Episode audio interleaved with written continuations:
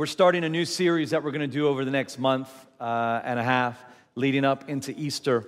And I'm really excited about this series because uh, it's something that I've been praying into the last six months. We've just done it in our Brisbane uh, uh location. Uh, Kate was there today. She preached the last sermon of it. She's going to be preaching next week, which is going to be good.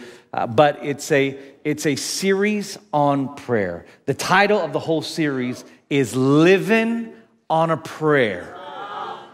Go on, turn to your neighbor and say, Whoa, Whoa. I'm living on a prayer. All the Gen Xers have no idea what is going on. But some of y'all are showing your age. You're like, oh my God, living on prayer. Uh, we're going to be talking into prayer, how we can live a life of prayer. So, uh, in our church, we have five main values. Of course, we value so many things, but they all kind of come out of these five main values. And it's the presence of God, it's prayer, it's people, it's creativity, and it's generosity. But obviously, there's so much more. But those are kind of our five big ones that everything flows from. And so in our church, prayer is one of our top values. We love, love prayer. Uh, I've asked this question, I'm going to ask again. How many of you would say, like, prayer is top three most important things that you could do in your relationship with God? Come on, lift your hand, just so I know if we're all on the same page. Great. So, all of you agree, most of you agree, uh, that prayer, top three most important things. So, uh, this series is not a reaction to anything, but why I really felt compelled to, to preach this series and have a season in our church where we intentionally dive deeper into prayer uh, is because one of the things we've always said in our church is we don't want a large church, we want a strong church. And can I just, if you don't get anything from today, get this. A strong church is a church that prays. It's not a church with multiple services or different campuses or locations around. A strong church is when the person in the back row prays as fervently with zeal and passion as the person in the front row or on the stage. Uh, where this began to really challenge me was last year, and I've told this story a few times, but for the sake of new people, I'll tell it again. Uh, I went to Korea. Shout out to our Korea Seoul watch party happening today. Shaloa uh, is over there right now. And uh, I was there with uh, Willem and Shaloa, and we were scouting. We were the spies going into the territory to scout uh, the giants in the territory. And, uh, and I've grown up in church my whole life. Uh, I, I, didn't follow Jesus my whole life, but I've been around church my whole life. And I, I don't have many bucket list things when it comes to church or Christianity. Uh, you know, like some people have all, I want to go to this church. I want to go to Israel, right? Uh, I'm not sure what you want to do. Uh, for me, I've kind of got two things on my bucket list. One, I want to go to Israel. I just think that'd be cool. One day, I'll go there and I'll, and I'll walk where Jesus walked and, uh, and all that stuff. Uh, and so I want to do that. But as well, there was one church in the world that I really wanted to visit. And I was really excited because uh, even though I felt the Lord speak to me so clearly about starting Favorite Church in Korea, I'd never been. So this was my first trip to go uh, with Willem and Shaloa. And I really wanted to visit a church there called Yoido Full Gospel Church.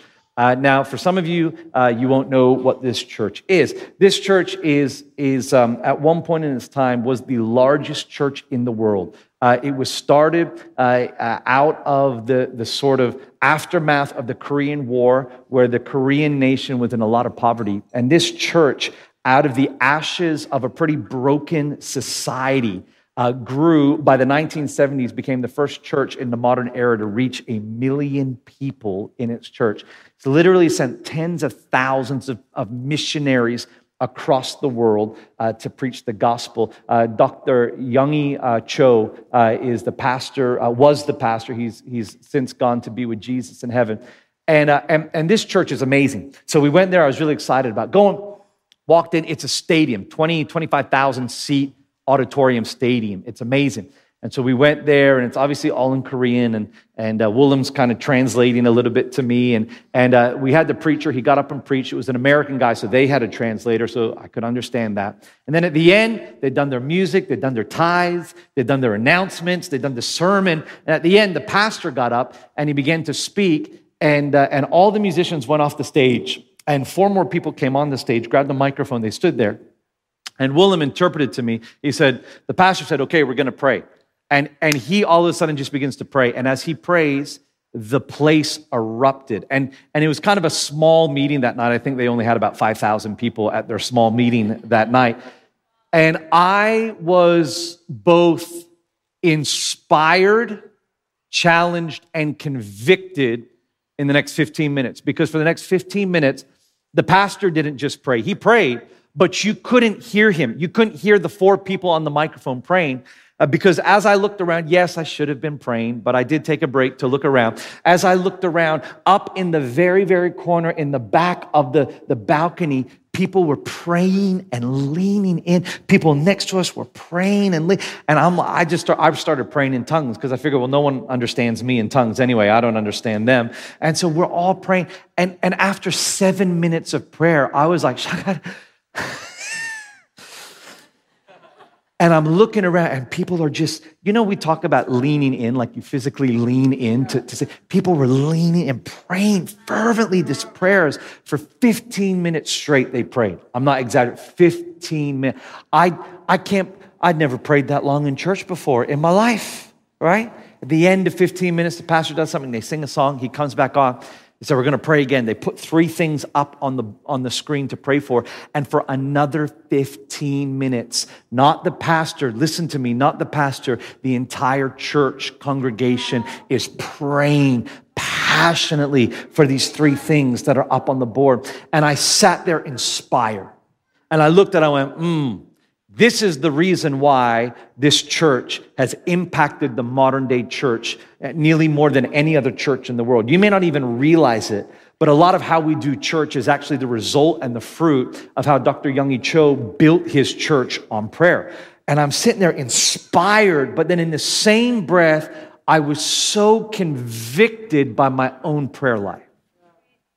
And I thought to myself, in our style of church, right, we are a Pentecostal church, which means that we believe in the gifts of the Holy Spirit, the power of the Holy Spirit operating today as they did in the Bible. And one of the things that happens in our style of church is that generally we raise up charismatic, great preachers that can stand and inspire, and we're not boring, and we know how to pray, and we've got great team members that are raised up. But as I was sitting there, convicted by the Holy Spirit in this church, I wondered to myself, have we done such a good job raising up people that can pray on the microphone? And in the same breath, raising up people that are just good spectators.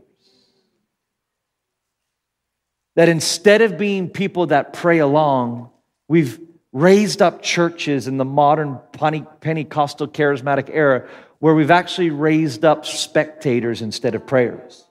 Where we like the person that praying every now and then we'll throw in an amen. Yeah, amen. Yeah, amen. Let it be. Amen. Amen. Let it be. When it comes to prayer, as much as people can pray for me, I want to take a personal ownership and responsibility when it comes to my own prayer life. The title of my message in this series today is this My Responsibility. Everyone say, My responsibility. Prayer is something that has fascinated society for thousands of years. I want to read you some secular stats. These are not Christian, not from any church. It's secular stats for you about prayer. The National Institutes of Health funded study, individuals, they said, prayed who prayed daily were shown to be 40% less likely to have high blood pressure than those without a regular prayer practice. Wow, that would be a pretty good one for the Philippines, wouldn't it? Dartmouth Medical School, it found that patients with strong religious beliefs who underwent elective heart surgery were three times more likely to recover than those who were less religious. A 2011 study of an inner city youth uh, with asthma by researchers at the University of Cincinnati indicates that those who practice prayer and meditation experience fewer and less severe symptoms than those who had not. These are all secular organizations. A recent survey reported in the Journal of Gerontology of 4,000 senior citizens in North Carolina found that people who prayed or meditated coped better with illness and lived longer than those who did not. And lastly, the University of Rochester study, it claims that over 85% of people confronting a major illness pray.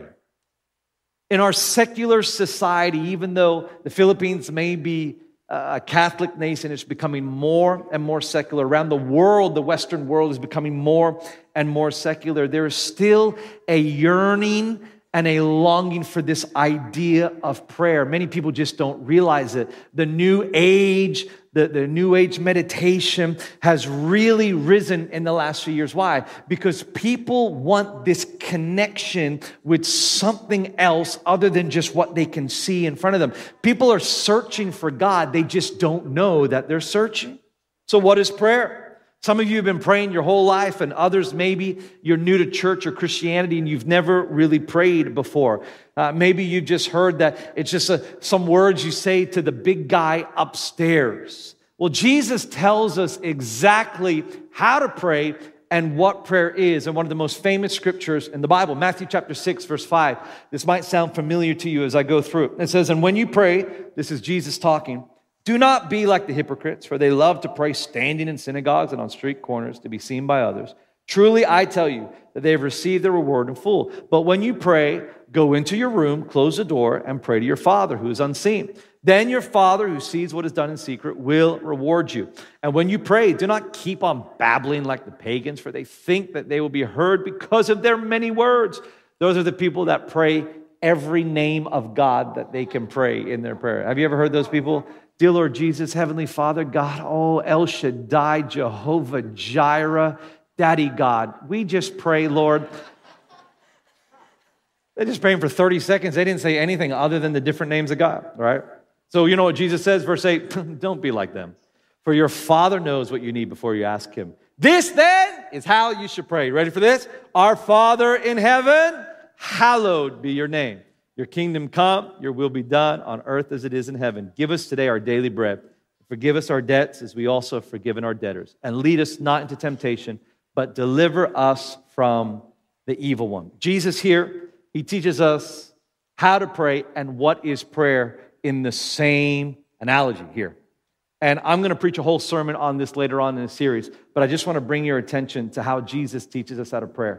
He was not teaching us the Lord's Prayer, which is what we've, we've titled this. He wasn't teaching us a specific prayer that we need to pray every single day. He wasn't teaching us a prayer that we must get up and we must say these exact words and only these exact words, and these are the exact words, and you have to do it. No, no. He was teaching us a pattern of prayer. So he starts with Our Father, right? What's Jesus telling us straight away? At the beginning of your prayer, I want you to make it intimate. You're not praying to a statue. You're not praying to someone you don't know, you're praying to your Father. Now, for some of you, you've got dysfunctional fathers with bad relationships with them. So I want you to get that out of your mind for a second because that will cloud how you see your heavenly father. And I just want you for imagine eh, for a minute to imagine a functional, loving father that is for you, that loves you, that gets excited when you do well. Even when you do bad, they're still there to give you a hug and a kiss. They love you so much that they would sacrifice for you. That is our Heavenly Father. So Jesus is teaching us that the moment you pray, personalize it and make it intimate. You're not praying to the great El Shaddai. You're actually, praying, even though that is another name for God, you're praying to our Father. The second thing he says is this hallowed be your name. So, firstly, it's making it intimate. The second thing is he's saying is you need to honor God for his holiness. Well, hallowed be your name. Eh, your name is holy, right? So we're not now, even though we're praying to our Father, it's not just like our buddy, like, hey, what's up, bro? You know, pare, como está pare, right? It's not, it's not like that. It's still, as much as He's our Heavenly Father, just chill, He's still holy, right? It's still, we should still have a reverence and a fear of God. So Jesus says, make it intimate. Secondly, honor God. Make sure you have honor because you're putting weight on God. And thirdly, he says this align your life to God's will. When we pray, Your kingdom come and your will be done on earth as it is in heaven, what we're doing in that moment is we're saying, God, whatever is in heaven, your will, could you come do it on earth in me, in my life? I want to align. So if I'm out of alignment today, God, please bring me into alignment. So, so, so track with me here. Jesus has taught us three things to do in our prayer before we've even asked God for whatever need we have.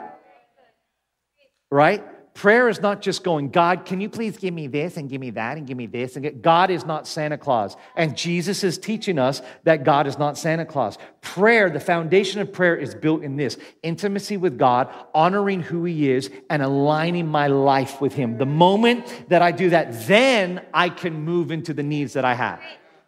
Uh, God, provide for me today our daily, my daily bread for God. God, forgive me of my sin. And Lord, yeah, all right, who do I need to forgive right now? And God, protect me from temptation. Jesus gives us this pattern of how to pray, thus teaching us what prayer is. Ultimately, prayer is having a conversation with God where we grow more intimate with Him. So, what must we do? I got three thoughts for you. And then guess what we're going to do? Wow, you sound so thrilled. We're going to pray. First is this How do we live this life of prayer? How is it going to be my responsibility? The first is this I must pray. I must pray. You can't just leave prayer to another team. In our church, we've got something called a prayer team. It's a group of people that love to pray and they volunteer to pray. They pray for people down the front, they pray for people midweek. But I don't overly promote our prayer team in our church. Do you know why? Because I don't want people to leave the responsibility of prayer up to a few chosen people, right? Because when we start having a, a, a, culture in the church of, oh, the prayer team's here, let the prayer team come, then all of a sudden you get these weird spiritual people that walk around. Have you ever met one of these people? They're like, how are you? They're like, hmm, I feel the presence of the Lord here today. I was just with God in the third heaven. Right? Have you ever, have you ever seen those people? I mean, God bless them. I love them. But that's the type of culture I don't want to create in our church where there's these spiritual people that are above everybody else because they're the chosen few on the prayer team. Can I tell you this? If you if your pulse is beating right now and if you love Jesus, you're on the prayer team in our church. Now, we might not let you come and just pray for anyone down the front, but you have a responsibility to pray to God. Jesus prayed to God the Father. If Jesus needs to pray, then I need to pray. Mark chapter 1, 35. This is one of many verses, just as an example. It says, Before daybreak the next morning, Jesus got up and he went out to an isolated place to pray. If Jesus needs to pray, the Son of God Himself, then you and I need to pray. Paul tells us in Philippians 4, verse 6, one of my favorite verses in the whole Bible do not be anxious about anything, but in every situation, by prayer and petition with thanksgiving, present your request to God. And the result of this, the peace of God, which transcends all understanding, will guard your hearts and your minds in Christ Jesus. We have clear direction from the Bible. We have clear direction from the life of Jesus that we should follow his example and pray. And Paul gives us clear instructions here that in everything that we have, don't be anxious Cast your cares on Jesus and pray to Him. So, this is the question that I get the most when it comes to prayer from everybody in church. And, and it's simply this How do I pray? And it's a great question that a lot of people don't want to ask because, especially in church, sometimes there seems to be this unspoken pressure that everybody should know how to pray, no matter how long you've been a Christian or not, how long you've been in church or not. And you know what the problem with this whole prayer idea of prayer and, and how you should pray? This is the problem, is that growing up in church myself, do you know uh, what was demonstrated to me as what you should pray? All the stories I heard of prayer, you know what? They were always from the people that prayed like two to four hours a day. Anyone know what I'm talking about? Like it's always like those people that you know. I was just spending time uh, with the Lord, and like a like an hour and a half later, I was just wow. I know I just felt His presence, and it's just great. And you're sitting there going, an hour, hour and a half, hour and a half later, I struggle to get with, through one minute of prayer. And we celebrate these people. Dr. Yonggi Cho, who built Yoido Church, he would pray four hours a day. And it said later in his life, I read it on his bio in the church, later in his life, uh, because his knees started to hurt. At the end of his life, he cut down his prayer time from four hours to about two and a half hours a day. And so we ask, well, well, how do we pray? And a lot of our times, our, this idea of how we should pray, even though the majority of us will never ever meet this idea. But the idea is that we've somehow got to pray two to four hours a day, that we got to get lost into third heaven, that we should be taken up, brought down, taken up again. But but but unfortunately, that's not the reality for most of us. Do you know why? Because most of us have something called a life. Most of us don't have the ability to just pray four hours a day. I have this beautiful blessings from the Lord called children. They don't let me pray four hours a day, even though I need to for their sake. I have something called a job. Anybody else have a job? I, have something called physical health and fitness that I need to do. I, we have a life. And I always felt a lot of pressure that I was never praying enough. Am I talking to anybody else here? Even as a pastor, I feel the pressure sometimes that I should be four hours on my knees every day praying. And I feel this pressure until one day I felt God release me from this pressure and give me the revelation that there are no rules when it comes to prayer. There are no rules because in the Bible, we see so many different ways that people pray. So Jesus went by himself and prayed. So you know what? You should go away by yourself and you should pray by yourself. In Acts chapter 1, we see the disciples in the upper room together praying. So, you know what you and I should do? We should find other people and we should pray with other people. Paul tells us to pray without ceasing. Do you know what that means? That means that we pray in our life, we make prayer a lifestyle that we are consistently just praying throughout the day. It's not this one moment in the morning and then I never talk to God again. If prayer is my conversation with God, then I can pray without ceasing. Paul spoke in tongues when he prayed, so we should speak in tongues when we pray. There's not one way to do it. You can pray by yourself. You can pray with a group of people. You can speak in Tagalog, in Filipino, in Cebuano, in English, uh, in, in uh, Dutch. Got some Dutch people here today. Uh, you, you, can speak, you can speak anything you want. You can pray when you go for a walk. You can pray when you sit. You can kneel. You can stand. You can lie prostrate on the ground. Some of you are like, yeah, but I fall asleep. Well, then stand up. Some of you pray to get to sleep. Dear Lord Jesus, I. Oh. Come on now, I know some of you do that. It doesn't matter how you pray. Do you know what matters? Praying to your Father in heaven. Different seasons will look different in your prayer life. When I was a young single man without a girlfriend and without children, my prayer life looked very different to what it looked like now. I had time, I had a lot more energy, and I just prayed for a wife every single day. Right?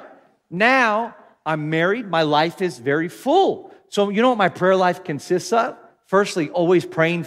Now, the wife that I got, thank you, Jesus, prayer works. Amen. The, I pray for my wife, I pray for my children. But I don't have that same time. I don't, I'm not up late at night, at midnight, praying anymore like I used to when I was 19, because I got to get up early in the morning for my children. So, in different seasons, your prayer life will look different, and that is okay. But no matter what season you're in, could I challenge you today that prayer is your responsibility? Everyone say, Prayer is my responsibility. Prayer is my responsibility. It's not anybody else's. I've been getting convicted in my life that whenever I think I should pray, to stop and pray. I've just been doing it. I've been praying so much more with people in the last six months where we're talking about something. And you know what I used to do all the time? All right, I'll be praying for you. And you never do it. Right? All right, I'll pray for you. Okay, bye and you never pray for them. Jesus knows. So, you know what I've been doing? Whenever I feel like I want to say, I'll pray for you, you know what I do? Hey, can I just pray for you? Just 30 seconds. Can I just pray for you? With text, when I feel like I need to text someone, I just, God, be with them right now and pray. Why? Because I don't want to leave this up to a prayer team. It's my responsibility. I'm a Christian. I love Jesus. It's my responsibility to pray, not just the prayer team. So the question then is what if I'm struggling to find time to prayer? Or what if I'm just struggling to do it? My second thought today is this discipline can help fuel your hunger for prayer. Oh, discipline, such a uncomfortable word sometimes in church. I love Acts chapter 3 in the Bible. I'm not going to read you the story, uh, but I'm going to tell it to you. Uh, Paul and John, uh, Peter and John, sorry, they are walking to the temple and there's a gate called Beautiful, and there's a lame man that's been lame since he was a child, and he's there, and he cries out, "Can I have money? Can I have money?" Peter and John, uh, they, they, Peter bends down and goes, "Silver and gold I have not, but what I have I give to you. Rise by the name of Jesus Christ of Nazareth." Right? Heals this man. The lame man goes crazy, starts jumping around, dancing, goes inside the temple. The religious leaders in there are like flipping out because uh, this guy has been lame since child hood and he's healed. They pull Peter and John in. Peter gives this beautiful defense of who Jesus is, accusing the religious leaders of killing the Son of God. It's amazing. It, it, the, the section of scripture ends with the religious leaders uh, saying, and I paraphrase it, that these two men, they had noticed that even though they were unschooled, they had noticed that they had been walking with Jesus. I mean, that's just beautiful, and I'll preach on that another day. But you know what gets overlooked a lot in this story? It's actually the first verse of the chapter. And I want to read it to you because there's actually a lot of power in it. In Acts chapter 3, verse 1, it says this One day, Peter and John were going up to the temple, ready? At the time of prayer at 3 in the afternoon. There was a time to pray, there was a schedule to pray, and Peter and John were following through on the discipline of their scheduled time to pray. They didn't just pray because they felt like it. Can I just give you a little life lesson for free? If you just do things because you feel like it, you're not going to achieve much in your life. If I just prayed every time I felt like praying, I wouldn't pray much at all.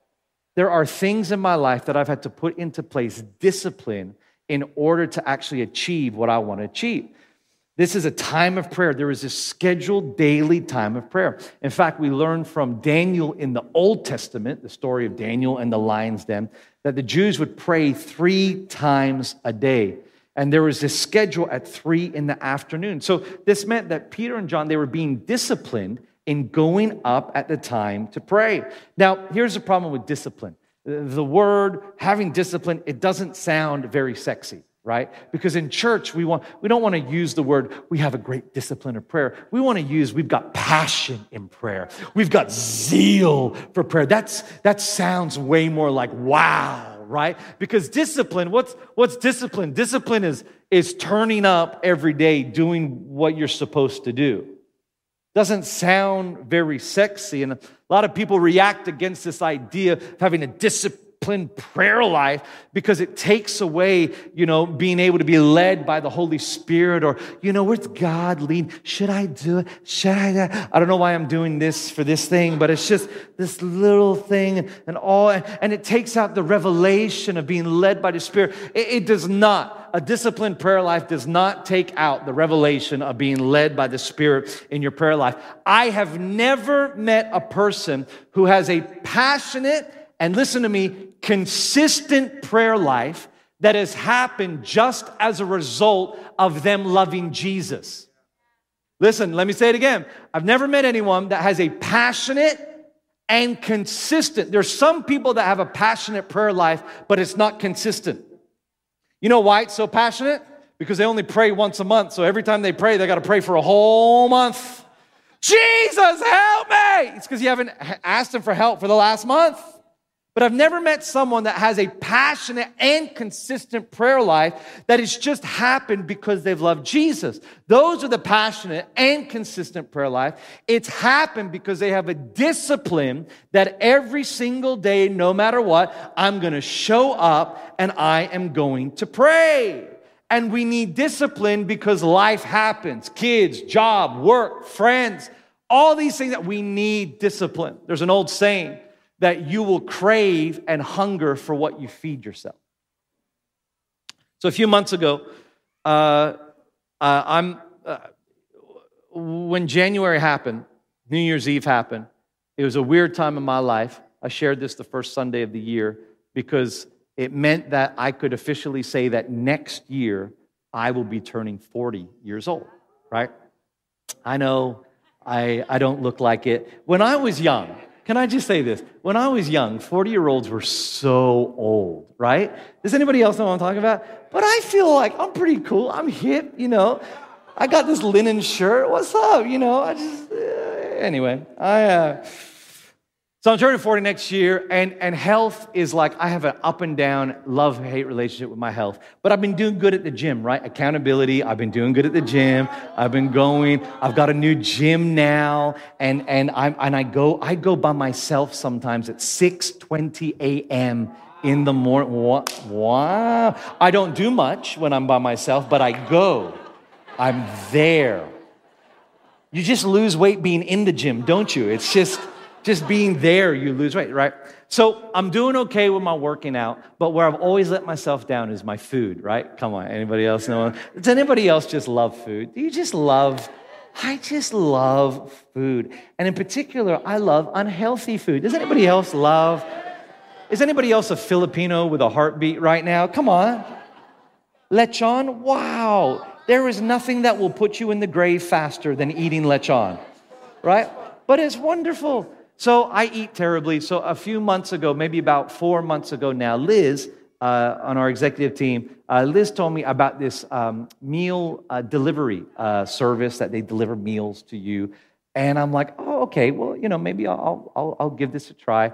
And so I started getting it delivered. It's like a, it's a high protein, low calorie. Well, I'm giving a lot of detail right now. Uh, high protein, low calorie, a lot of vegetables. It, it's really, it's, it's healthy. And I had it for the first week, and, and I kind of like, I didn't really like it.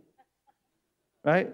I didn't really, it didn't really take, it wasn't that great. It wasn't that full because my stomach was expecting more food, right? Because that's what I've been feeding it. But probably after a week and a half, I started to really enjoy it and I started to actually crave for it, right? Because before that, I, we would have office, I don't take a lunch break at work. I just kind of work all the way through. My lunch breaks are, are talking with people constantly. And, and I'd get to like 2 or 3 p.m., and my assistant would come and be like, Do you want lunch? I'm like, Yeah, I just get me potato corner. And she's like, What size? I'm like, What size do you think? See, all my staff is yelling at me in the front row Tara, Tara. Right? Chili cheese, I love it. It's great.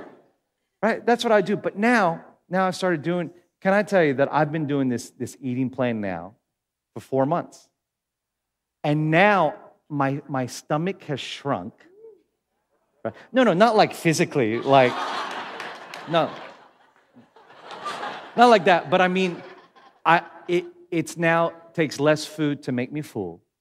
And now I'm starting to crave, even even though sometimes I don't like it, the discipline that has been put in my life, I'm now beginning to crave the very thing that I was hungry for. Can I tell you what I did? I relied on my discipline, even if my desire was not trustworthy. It was my discipline in every day making sure I ate that right meal instead of having the extra potato corner, but having that meal instead. It was my, my discipline that ultimately led to my change in my desire. We all desire the outcomes, but less of us want to take the journey of how to get there. We all want the washboard abs, but less of us want to actually do it. We all want to have the nice house one day, but less of us actually want to save money and invest it the right way. We all want the incredible prayer relationship with God, but less of us are prepared to discipline ourselves to invest into it every single day. I desire a passionate, intimate prayer life with Jesus, but it won't just happen because I emotionally want it to happen. It will happen as I discipline myself every day. The more I feed myself prayer, the more I'll begin to crave it. Just like Peter and John going to the temple at 3 p.m. to pray, just like Daniel praying three times a day, even at the threat of death. I want to have discipline in my life that I would be someone who prays, even if I had a late night the night before, I'm going to wake up and I'm going to pray in the morning. Even if I'm going through a tough time, even if I don't feel like it, I'm not going to allow my feelings to lead me. I'm going to let my discipline lead me and I am going to pray. I'm going to pray. I'm going to pray. Do you know what's amazing in our church? Is that at the beginning of the service, I said, Who here thinks prayer, top three things, right? Majority of you put up your hand. And the others of you, either you don't pray or you're just too lazy to put up your hand. And God bless you. Uh, Jesus sees, not me. It's okay. But but did you know that on a Wednesday morning, every single Wednesday morning at 7 a.m., we've got a corporate prayer meeting in our church? It's on Zoom. Now, Zoom is terrible. Can we all just admit Zoom is terrible? It's hard to do atmosphere, but there is something special about just meeting together and pray. And now, I think because I, I gave the church a bit of a rebuke a few months ago, the, the attendance has increased, but now we're still only at probably 12 12 to 14% of our church shows up on Wednesday morning at 7 a.m. to pray, right? See, emotionally, we all think, yeah, prayer, top three things. But the discipline, a lot less of us show up. A lot less of us show. Do you know what a, do you know what a healthy church looks like to me? Not a big Sunday attendance, but a big prayer meeting attendance. Our Sundays will grow, that's fine. But you know what I'm looking for? I'm looking for growth in our Wednesday morning prayer online. I'm looking for growth in our presence nights. Our next one is going to be on Good Friday here in this building. We're going to have a presence night on Good Friday in the afternoon. It's going to be wonderful. But those are the places where I see and go, man, that's when the church is getting the discipline of prayer. Proverbs chapter 13, verse 4, in the ESV, it says this The soul of the sluggard craves and gets nothing while the soul of the diligent is richly supplied. Let me read another version in case you don't understand that. Uh, NLT version says this Lazy people want much but get little. But those who work hard will prosper. A lot of people want God to do the miracles, but they don't want to actually put in the time to pray for the miracles. I want to encourage you a disciplined prayer life. It isn't easy for everyone, but if we truly make the effort, we will prosper in it. I want a great prayer life. Does anybody else want a great prayer life? I sorry, does anybody else want a great prayer life? I do. I want a great prayer life. So I need to create discipline in my life to make sure every single day, it doesn't matter, come hell or high water, I'm going to pray. I'm going to spend time with my Father because it's not somebody else's responsibility. It's my responsibility to pray. So what's the ultimate goal of prayer? My last point I'm going to finish up is this. Prayer grows your intimacy with God. Prayer grows my intimacy with God. This is the ultimate purpose of prayer is to draw us closer to God. Paul in Philippians writes that beautiful scripture. Hey, don't be anxious about anything, but just pray. In that, don't you get annoyed sometimes at the Bible? I know you're not supposed to say this, but don't you get annoyed sometimes about how flippantly easy the Bible sounds sometimes?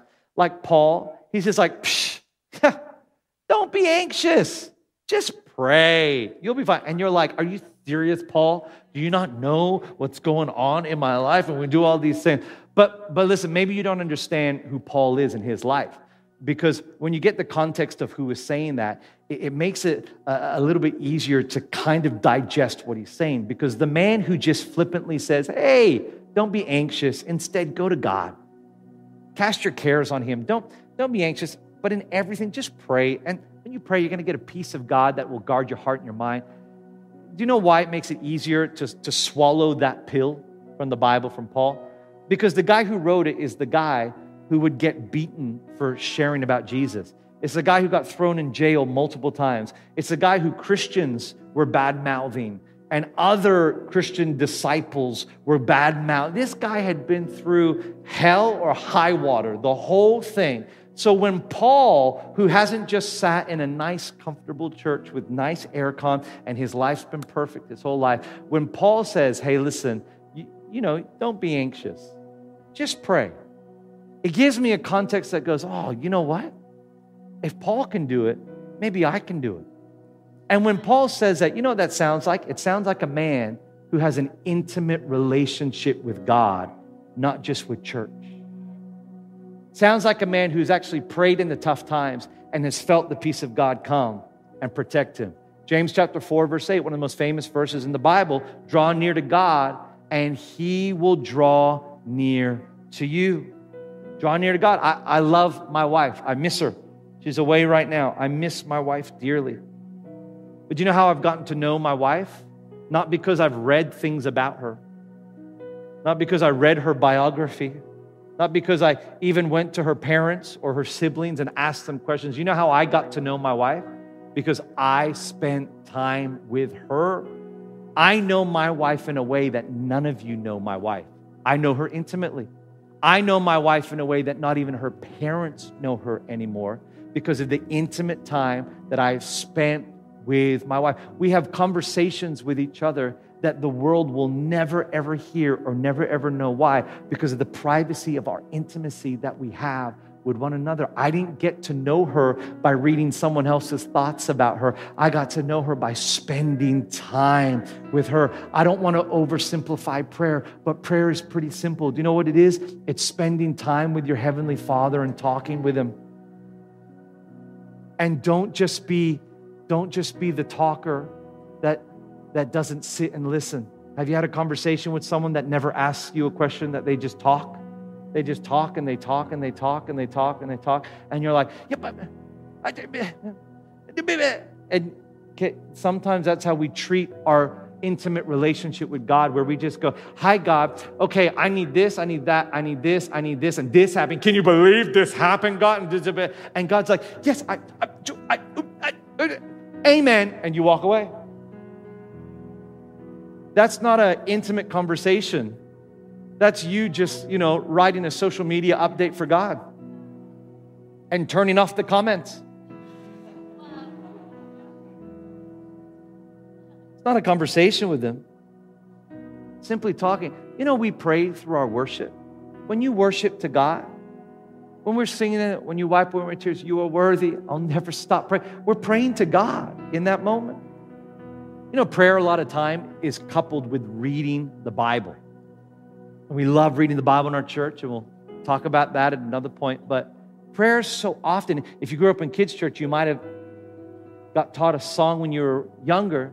Read your Bible, pray every day, pray every day, pray, read your Bible, pray. Right? Some of y'all are showing your age right now. Do you know why prayer and reading the Bible is coupled together? Because when you read the Bible, it's the Lord speaking to you. So we're praying and hearing and receiving from the Lord.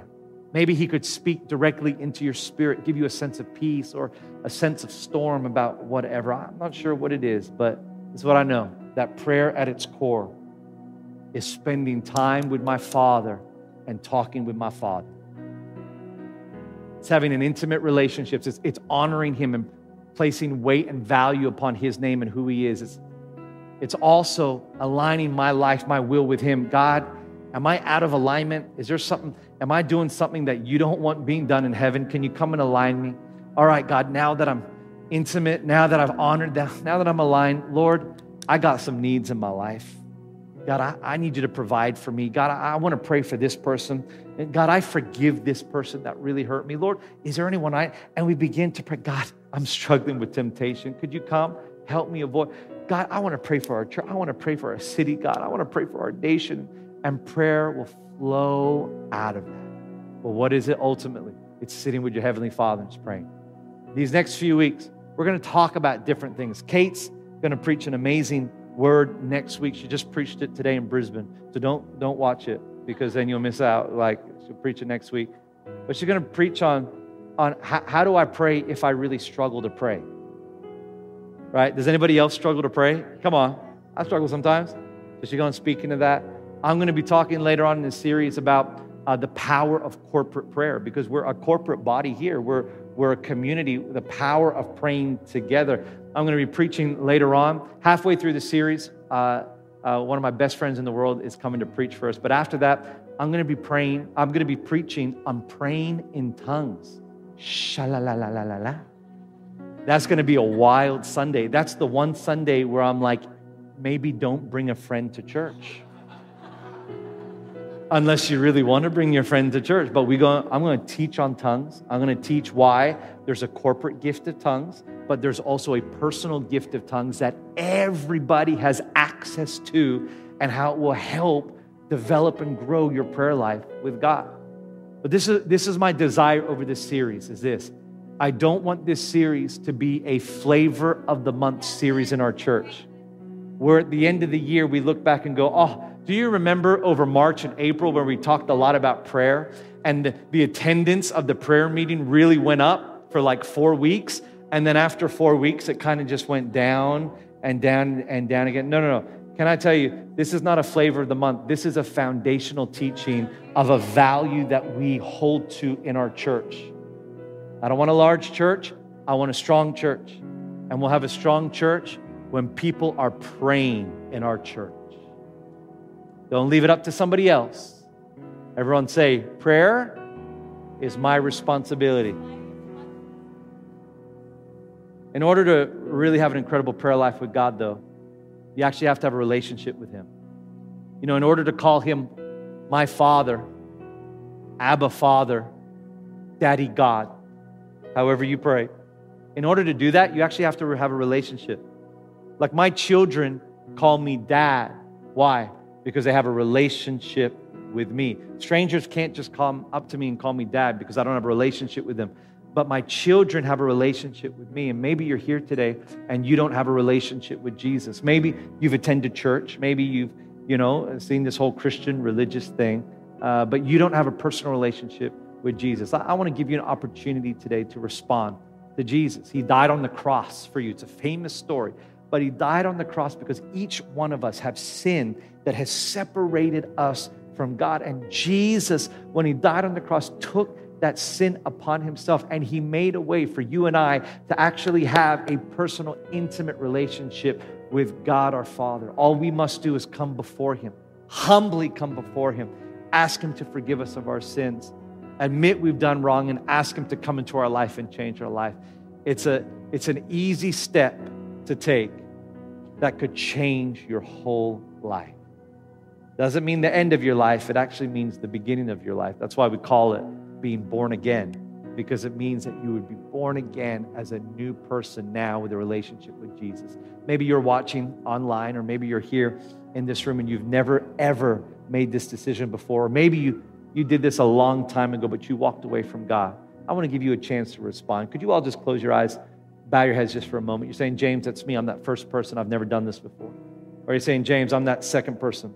I did this a long time ago, but I walked away from God. If that's you, I'm going to count to three. And when I get to three, I want you to raise your hand nice and high because I want to pray for you right where you sit or right wherever you're watching or listening from. So if that's you, on the count of three, you lift your hands. One, two, three. Right now, all over this room. Awesome. Hands here in the front, hands here on the side, hands here in the middle bunch of hands up in the back corner. Thank you over here. Thank you, Jesus. Amazing. If you're watching online or listening, you can put your hand up. God, God will see it. If you lifted your hand, I want you to put your hand on your heart right now. If you lifted your hand, and we're going to pray together as a family. And those people that lifted your hands, I really want you to repeat these words. We're all going to say it together, but I want you to repeat your, these words, really mean it with all your heart. So come on, say it with me. Say, Dear Lord Jesus, come to you right now. And I ask you to forgive me of all the sin I've done that separated me from you. I believe that you died on the cross, but you defeated the grave and you rose victoriously. So right now I ask, please come into my life, be my Lord and Savior. In Jesus' name I pray. Amen. Amen.